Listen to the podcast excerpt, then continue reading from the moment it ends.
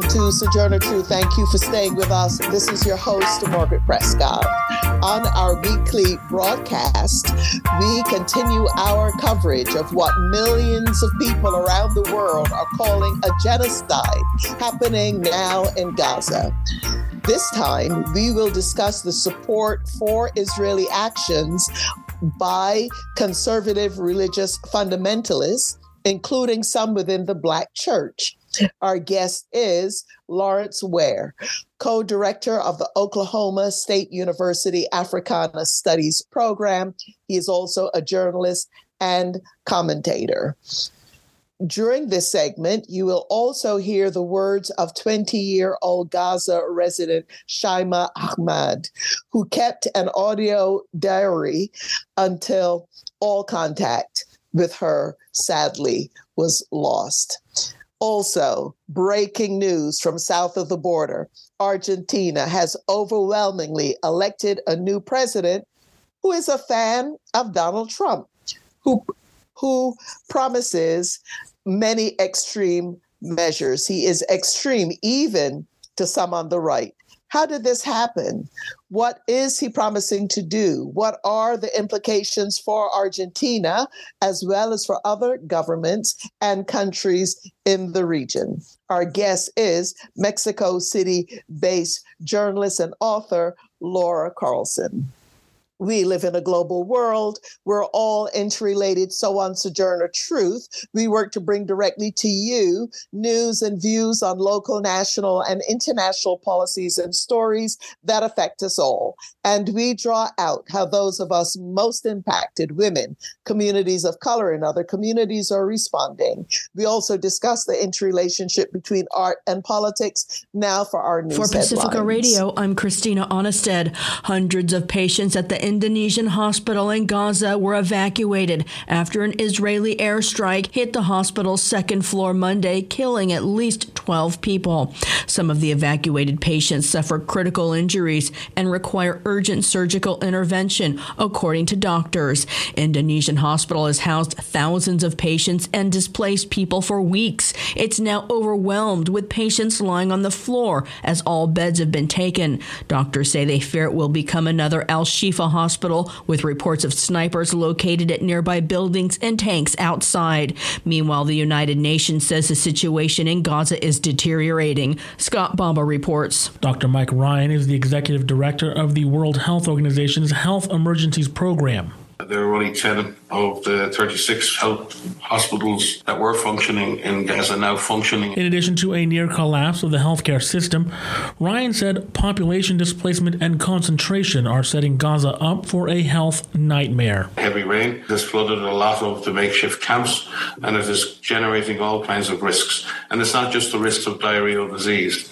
The sudden drop in temperature is going to create a problem with pneumonia in children, the stress that those kids are under, the nutritional status that those children have make it a recipe for epidemics. As the United Nations marks World Children's Day, United Nations Secretary General Antonio Guterres said he has had to present seven annual reports on children killed by state actors, with the worst culprit being the Taliban in 2017, who killed roughly 700 children. But he said the war in Gaza has profoundly changed the math. We have had in a few weeks thousands of children killed. We are witnessing a killing of civilians that is unparalleled and unprecedented. I'm Scott Bamba, Pacifica Radio, KPFA. In the U.S., Senator Democrat Jeff Merkley has become the second senator to call for a ceasefire in Gaza. In a statement, he said he supports Israel's right to self defense. But the way Israel has conducted that campaign matters and has been deeply disturbing for me and millions of others.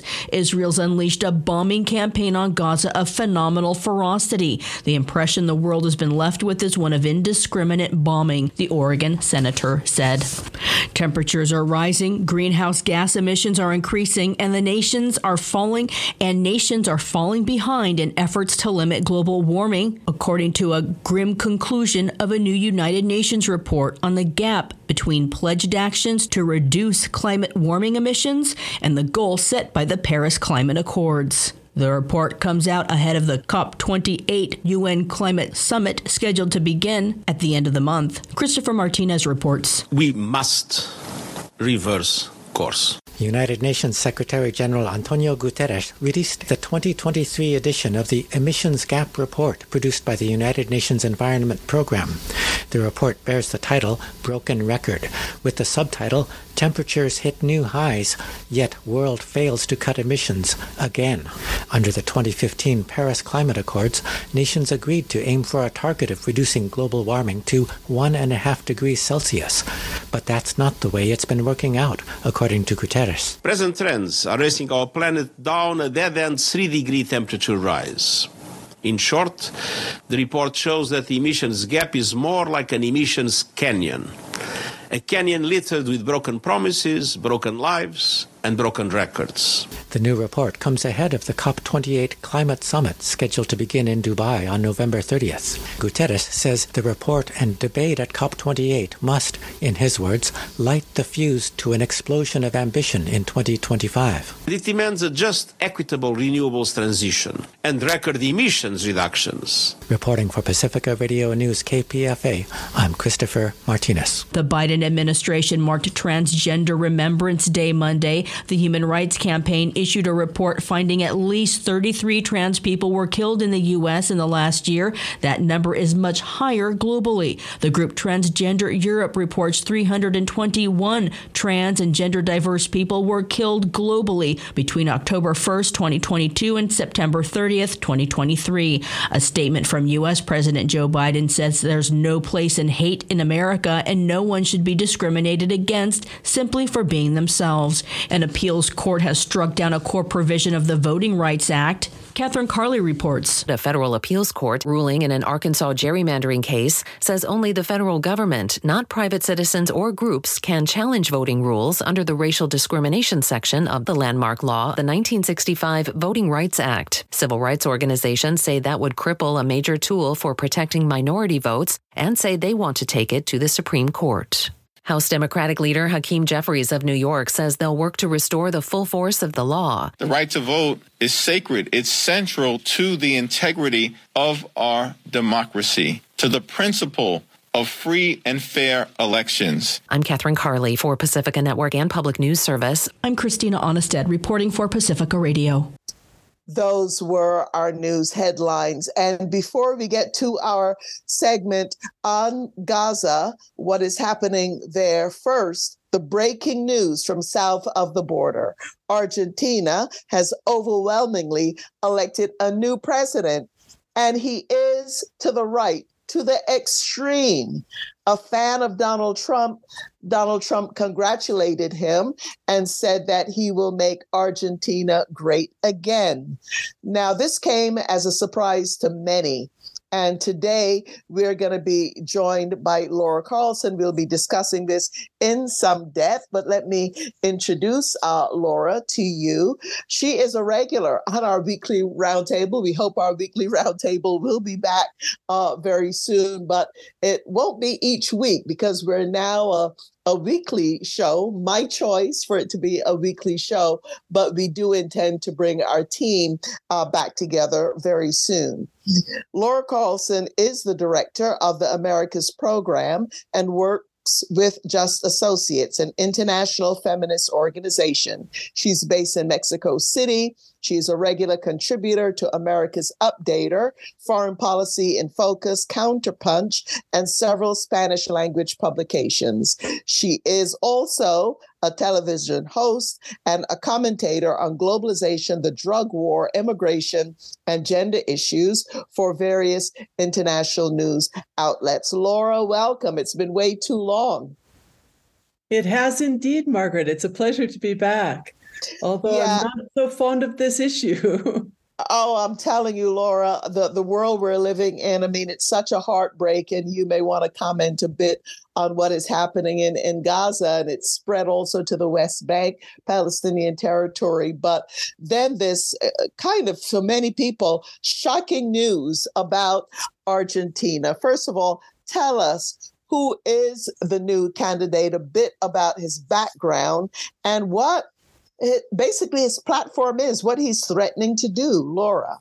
Well, Javier Milei, who just won the presidential election in Argentina by a surprising over 10 point margin against the candidate of the current government, Sergio Massa, is um, a former television personality. He is uh, an advisor to major businesses within the country, and then recently was a member of Congress. And so he's he was portrayed as an outsider, and yet he has been very much inside both the government and, of course, the elite ruling class. His whole platform was actually against what he calls the caste, which was the political and economic elite of which he is a part. But he somehow managed to construct this narrative of being, again, an outsider and someone who was going to come and shake up the system at a time when the system itself was encountering a fair fairly deep crisis. Argentina has a major debt crisis with the IMF. It has a crisis of uh, some 140% inflation, something that the average Argentine, you know, feels very directly in their pocketbook, which made for a major pillar of his campaign how badly mismanaged the the economy has been. And Sergio Massa, his opponent, was actually minister of the economy in the final months of um, before the elections. And so he had to take a hit in terms of what's been happening there uh, from the from the from the electorate. Now Javier Milei is a member of the alt right, of the extreme right. He is, as you mentioned, a fan of, of Jair Bolsonaro in Brazil, who was defeated by Lula in the last elections, of Donald Trump, and of other major figures of the far right. It's safe to assume, although we don't know exactly what the lines are there, that he has uh, received major support from the alt right on the international basis. We know that uh, Bolsonaro's son Eduardo immediately came down to Argentina, you know, to to help with the campaign. And he's run a campaign that really follows the basic playbook of the far right uh, in in countries throughout the world.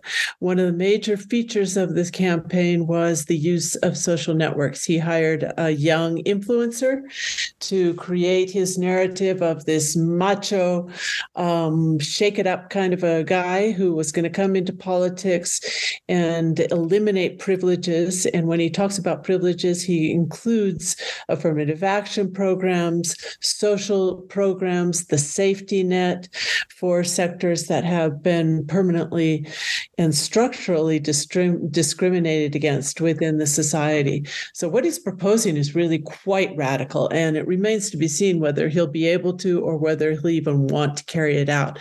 He's proposing on the economic level, he calls himself an anarcho capitalist. And what he means by that is a completely deregulated capitalist economy economy.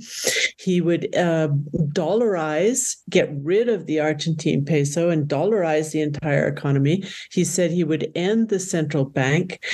Um, and economists throughout the economy are really kind of shaking in their boots about some of these proposals, including major businessmen and conservatives.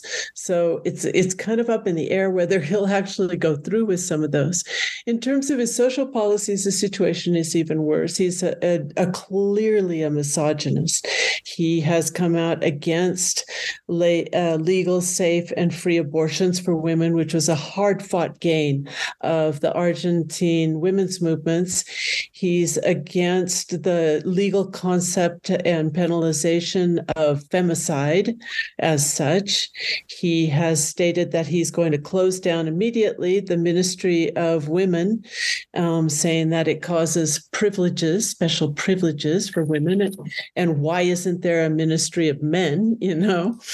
And he's also said that he would eliminate sex education in the schools. His vice presidential candidate, who is a woman, has been even worse, um, saying that there's no such thing as gender violence, and they have cr- constantly criticized what the far right calls ideology of, of gender. So we're up against really one of the worst examples of the far right in Latin America, who will now be governing one of the major economies and one of the most important countries in the region. Yeah, I mean, Laura, this is really scary stuff, and just just looking at even the press com- uh, coverage, the international uh, support that he is uh, getting. Of course, you mentioned Donald Trump, you mentioned Jair Bolsonaro, who apparently will attend the uh, inauguration, and he's also getting congratulations from um, other right leaning um, so named leaders around the world, from Andre Ventura, of the leader of Portugal's far right um, group, um, Salvini from Italy's uh, far right league, um, Abascal from Spain's far right uh, party, and um, Hungary's president congratulated congratulated him. So this uh, not only has implications for um, south of the border for countries where we've seen so many governments uh, lean to the left. But clearly, um, the right wing and their global uh, efforts uh, are seeing this as a boost. Uh, for them. And Laura, it's also symbolic that is it, is it right that his inauguration will happen on the anniversary of the revolution in Argentina? that overturned the dictatorship. And he's also made some very disparaging uh, comments about uh, the lives that were lost uh, during um, that uh, period of horror in Argentina. Laura. Well, Margaret, I totally agree with you that this is a wind in the sails of the far right on an international level. And I think they completely know that. Um, in addition to the ones you mentioned, Vox in Spain, we could add Elon Musk has written to congratulate him. You know, and there's a whole series, well, it's the usual cast of characters that we've seen um, on the international far right that have congratulated um, Javier Milei in Argentina. And it's going to be a test case for them. And I think that's possibly where there's going to be some possibility for gains among progressive forces. Here's why the situation in Argentina is a disaster. And what that means is that he will be inheriting that disaster. It will be very difficult for him to show the positive gains or even to remotely um, comply with his campaign promises. And we know that the neoliberal agenda is unable to deliver gains for the common people within our countries. We've known that for decades. So we're going to be doing some real fact-based journalism to create the benchmarks and to meet to measure some of his claims of a new Argentina and prosperity and paradise. Practically, he calls him. He considers himself almost godlike. Um, he believes that he won the election from the forces of heaven that supported him you know so we'll be we'll be measuring those against what really happens. Um, i think it's also very important the point that you mentioned regarding history because the way that they have minimized the cost, the human costs of the military dictatorship in all its brutality in Argentina is going to also come back to bite them. What they have said is that no, it wasn't even remotely 30,000 people who were killed or disappeared, which is a figure that has been has been confirmed time and time again. It was some small number, and that uh, it was in the context of a war against the left, and you can and you can expect casualties in a war. This is not at all what it was. You know, it was an orchestrated and supported by the US campaign against the opposition by a brutal military dictatorship that still has to come to terms with uh, hundreds of disappeared people. The and that was during 1976 to 83. Is that right? That this yes, um, yes, thank this you happened. Uh-huh. Yes. And it may seem like a long t- time ago to many people, but we remember in, in in our countries we've we've seen this clearly, time and time again, that the historical memory is extremely important for building any kind of democracy or freedom within the countries. And as unless you come to terms honestly, and of course he's treating it with a whole host of lies, uh, you will not see that kind of democracy. So it's it's a very very dangerous situation. Yeah, and I mean, I, I suppose some people didn't take him seriously. You know, they were calling him a clown and and things like that. Uh, but here you go. You can never underestimate the other side.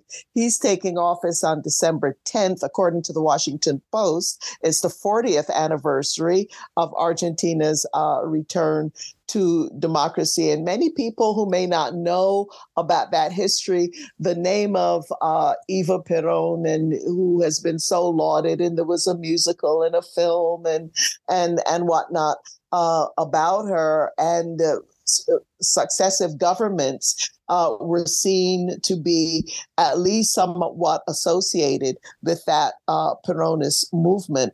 However, you're right about the situation he is inheriting because uh, I was reading that inflation is something like 140%, the third highest in the world in Argentina.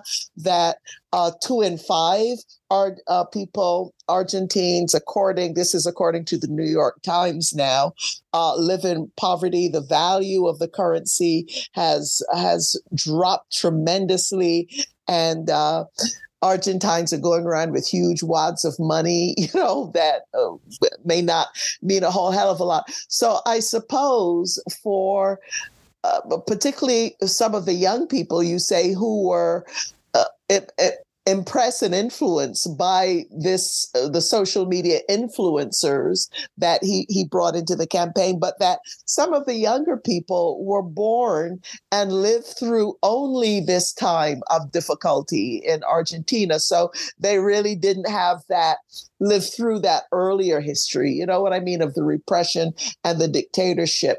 Uh, how much do you think that played a role because he he won by a resounding victory. I mean, some people are calling it a landslide. I don't have the figures right in front of me, but it was it was a, a marked victory, uh, Laura Carlsen. Right. So we have to we have to look a little bit at how this happened. First of all, there were the primaries, and he uh, won the primaries, or he came in the primaries much higher than anyone expected, when his candidacy was still being treated, as you say, as kind of a joke, because of his off the wall statements that he makes frequently, like including hearing voices during an interview. This is the degree of of insanity that we're talking about.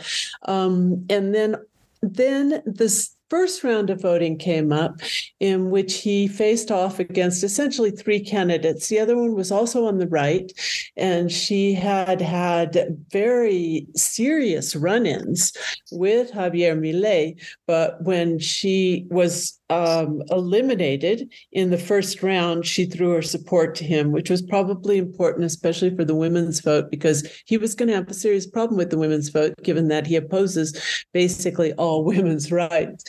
Um, and then in the second round it was it was kind of touch and go for at the first uh, polling that took place. And then finally he completely he completely eliminated the rivalry with Sergio Massa and won by what I would hate to call a landslide but was a significant was a significant margin. So that's been the history of it. Um, the fact that many of the young people in Argentina you can vote from age 16 16, which is really too early for young people, especially young men, to have the responsibility of defining a democracy. I think it's something that happened years back. And so his base of support is essentially, he has a strong base of support anyway. And we still have to wait to see how the figures break down after the analysis of this last round of votation of voting. But it's a strong base of support among young men from age 16 to 29. If you look at some of his rallies, like the closing rally, that's who you'll see there. And if you look at some of the comments on his many YouTube videos, what you see is also a very ugly backlash against women's rights and against feminism.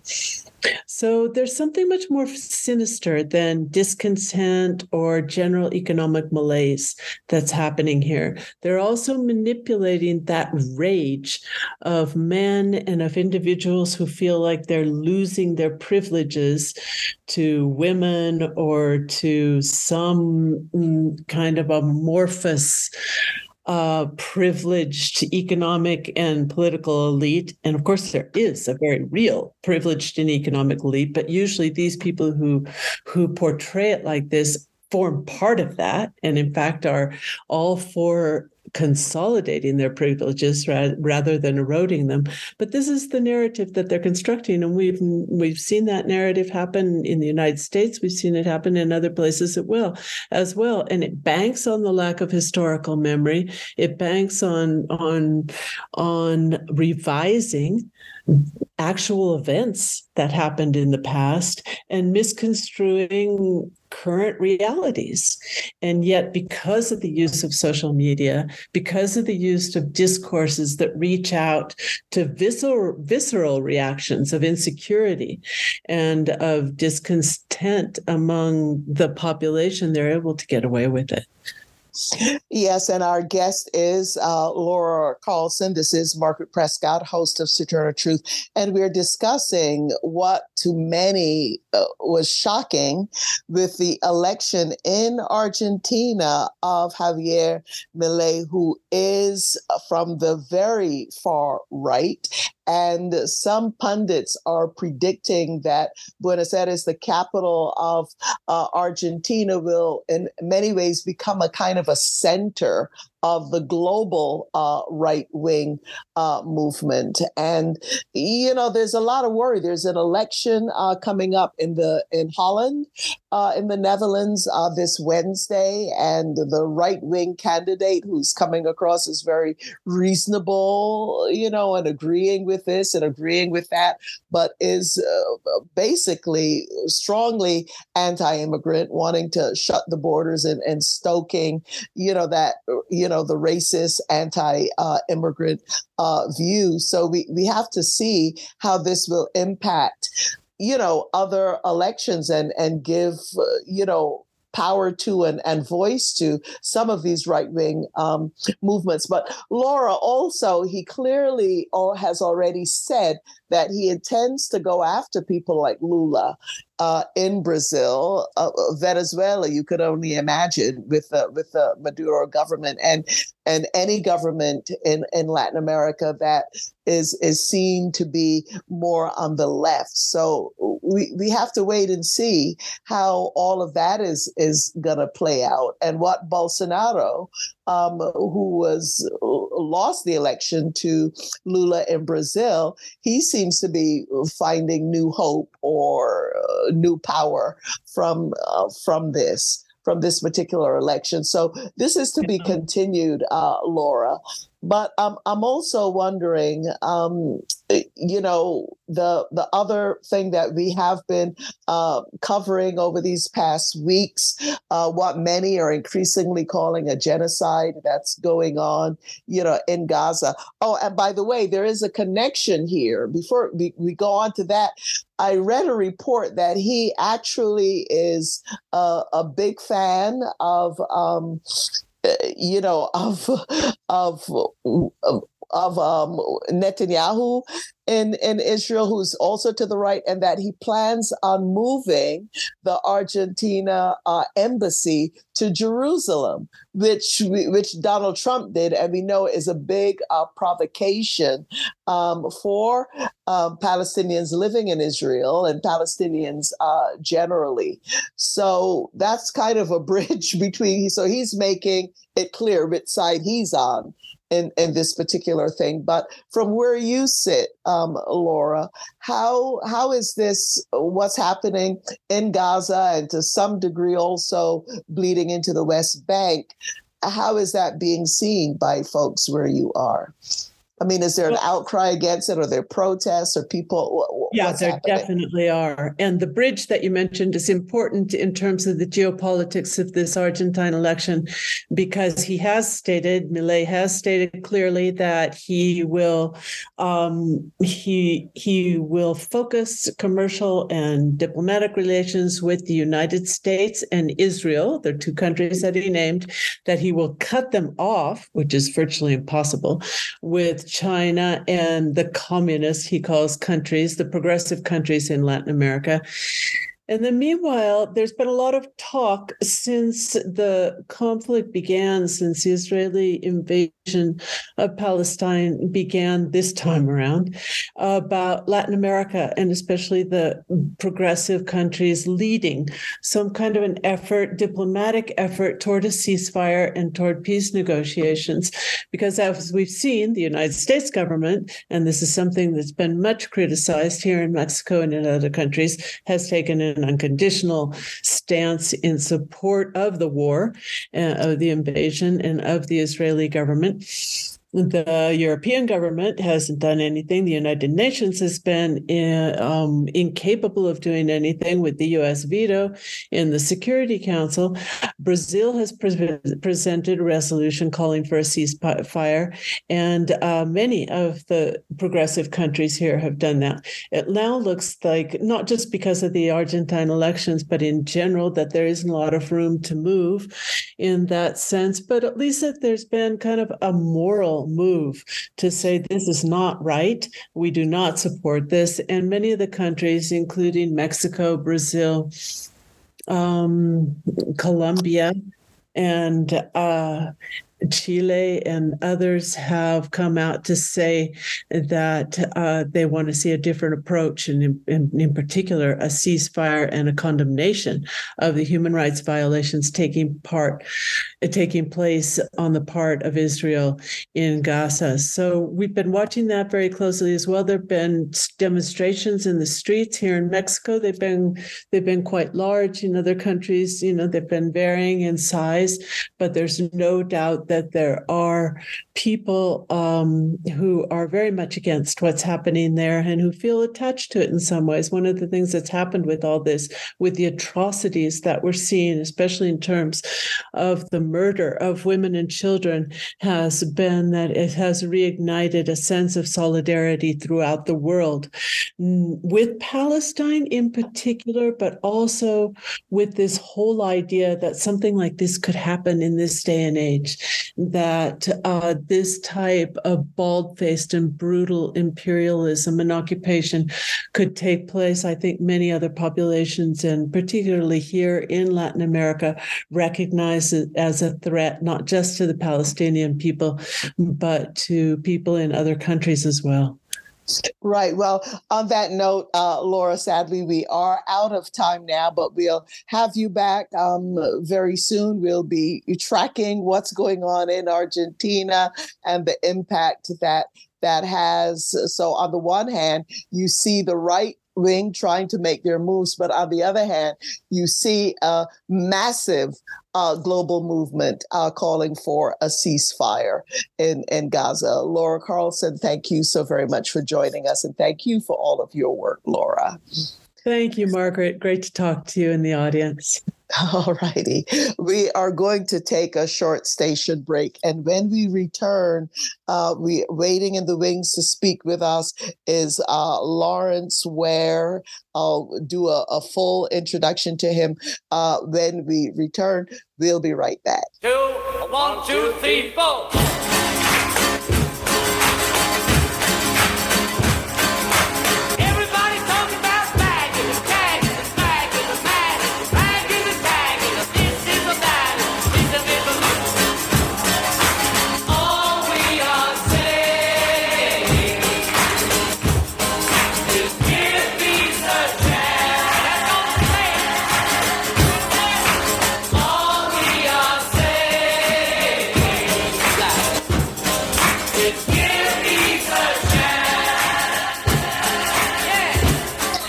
Okay, and the great late John Lennon, "Give Peace a Chance." It's we've been playing that quite a bit over these uh, past weeks, given the horrors uh, going on now inflicted on the people in Gaza. Of course, this following um, a horrific attack that happened uh, in Israel that included uh, women and children um, by uh, military um, forces, the military wing of uh, Hamas.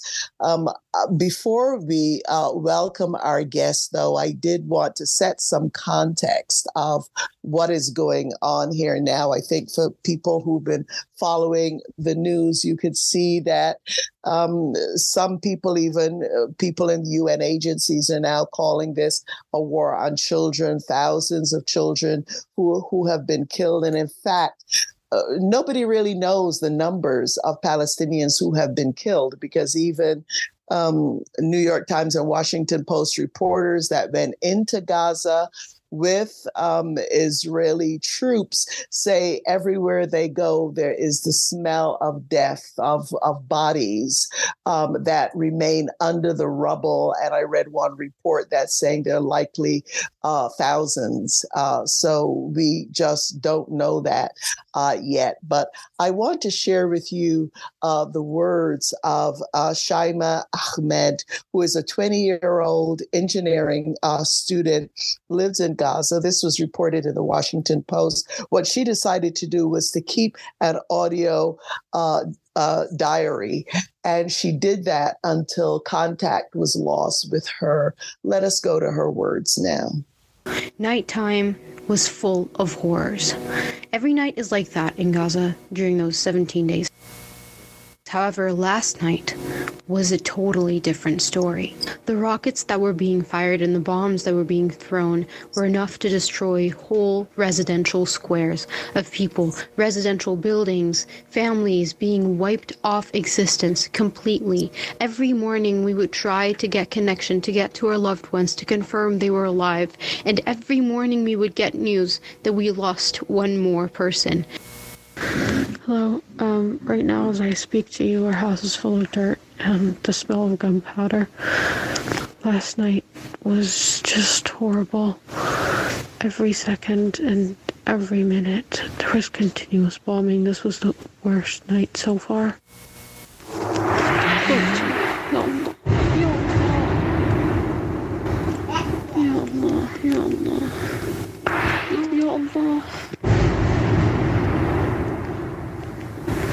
Every single one of these have been filling the house with more dirt and shaking the core of the building. And it's still continuous, and they just won't stop. I don't even know what they're targeting at this point. It's all houses, and this is all we've been hearing on the news.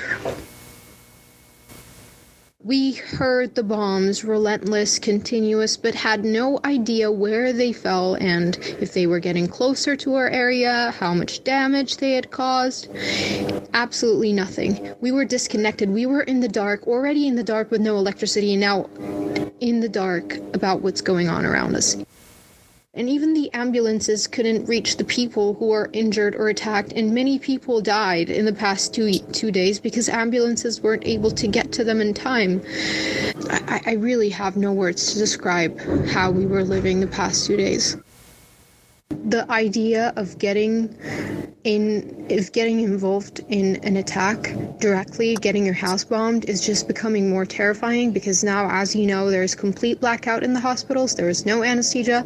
So if you need to use the hospital you know already that you will have no place. There are no empty beds and you're going to have to go into surgery without anesthesia and you're going to live through the worst nightmare ever Every day that passes, you just wish that you stay with your family, and if an attack happens, you just pray that you don't get stuck under the rubble or you don't, you, you don't get injured. You just pass away with your family, and you don't have to live all the suffering and all the pain.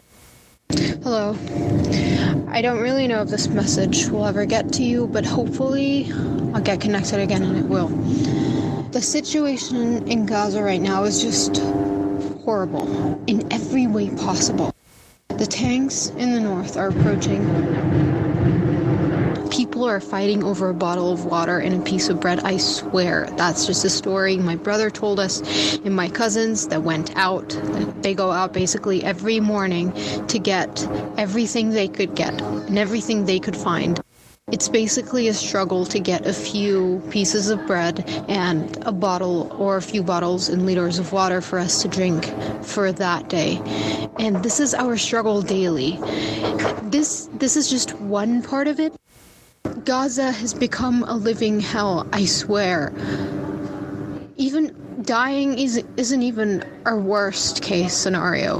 We are living through hell in every way possible, I swear. God, I, I really have no words. That is all I have to say. Right now, as I recorded to you, our area is being severely bombed. We're preparing our things. We might be displaced again. Um, so, um, I'm not sure how long I'm going to be able to stay in contact if we moved. We're going to have to move in between the tanks so that we don't get shot at or bombed at on the way and hopefully we're not forced to move but now this place is becoming a military um, war zone basically so um, hopefully we don't have to move out tonight hopefully because we've already moved so many times we've already gone to a school had to stay there with about a 100 people in the same classroom we, we've We've lived through so much struggle up until now. I just hope we don't have to move again. Oh boy. And that was Shaima Ahmad, a 20 year old engineering uh, student in Gaza. Keep in mind, this was just at the beginning of the invasion. Uh, since contact was lost with uh, Shaima, um, the northern part of Gaza has pretty much been uh, taken over, thousands uh, killed, hospitals and, and um, refugee camps bombed, UN uh, schools targeted other hospitals targeted, and much more horror uh, going on. We hope that she has survived and she is uh, some somewhere. Um, I would like to welcome our guest now, Lawrence Ware, co director of the Oklahoma State University Africana Studies Program and teaching assistant professor and diversity coordinator in the Department of Philosophy. He's a contributing writer to Slate Magazine, to the New York Times, and The Root. He's been a commentator on race and politics for the Huffington Post Live, NPR, and TV One.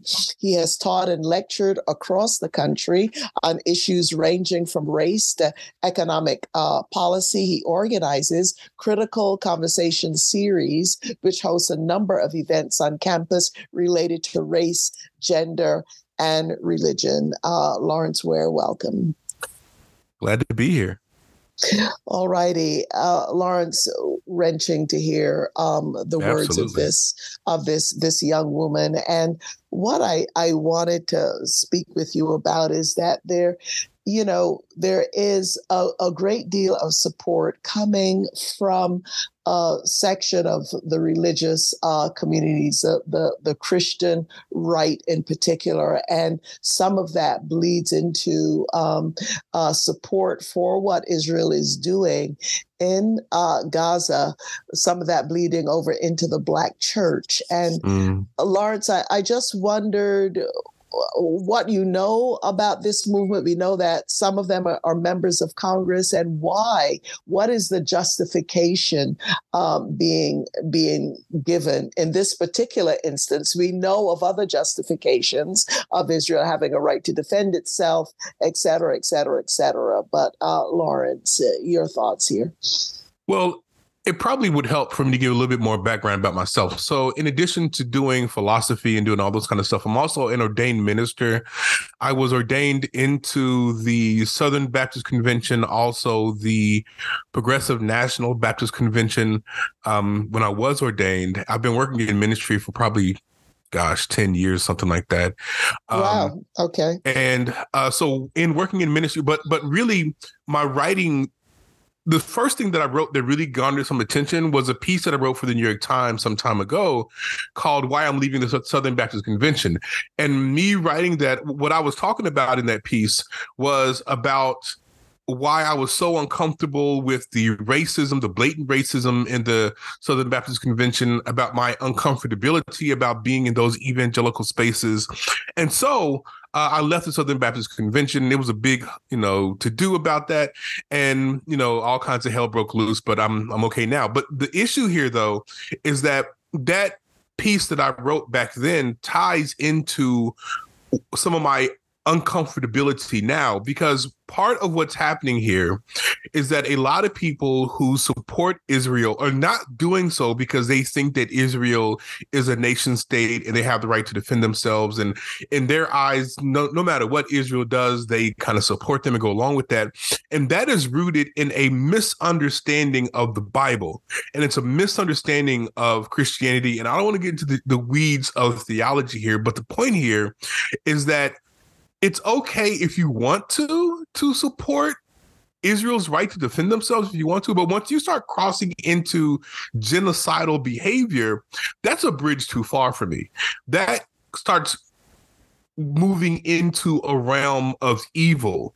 And and that's what's at, at the core of what's at the problem here is that there is this uncritical support for what Israel is doing, grounded in a misunderstanding of theology. But even if that misunderstanding of theology still holds, the issue is now not only, you know, is there a misunderstanding of theology that's at the ground of this, but further, you're now you're now signing up for Israel to do really, really bad things. I mean, thousands of children and women and men have been killed. Like we we are way past defending yourself and trying to make a life. No, that's not what's happening here. We have something that is way beyond the pale.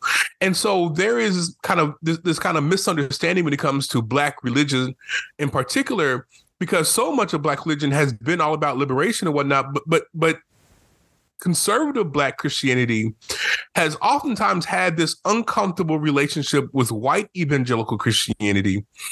And what's happening is that a lot of black Christians are going along with that black with that white evangelical Christian ideology that says that no matter what Israel does, we support them. And even that is deeply flawed.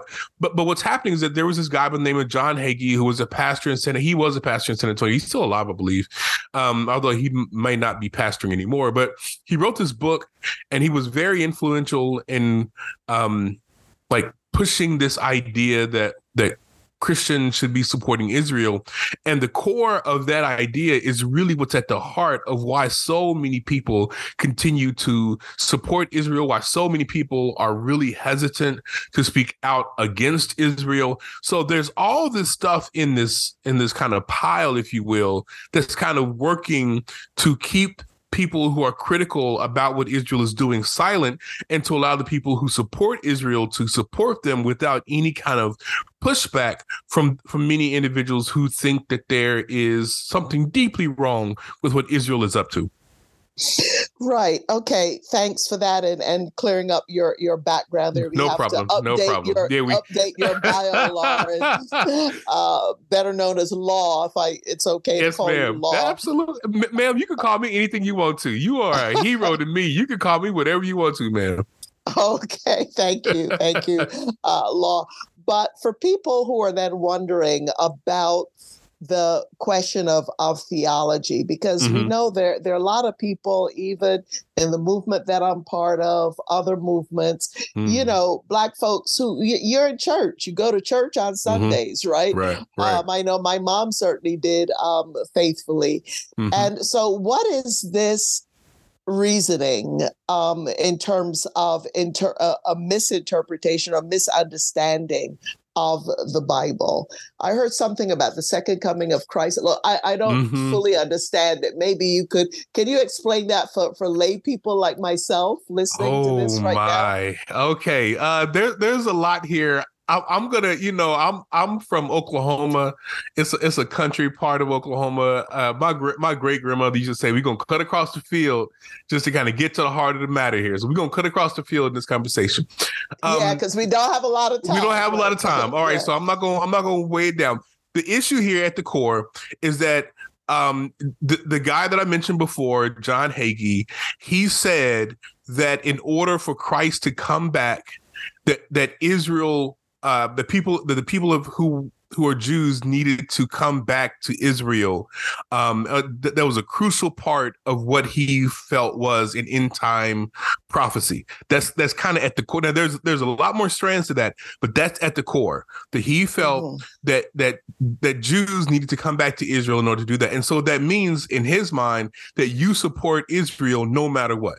Uh, that Christians, if Christians want Jesus to come back, then what they must do is they must support uh, the state of Israel and allow the Jews who want to come back to the state of Israel to come back, and that would uh, speed up Jesus' uh, coming back um, and doing the rapture and all that kind of stuff. So, so that's at the core of this. Now, I have many issues with, with that point.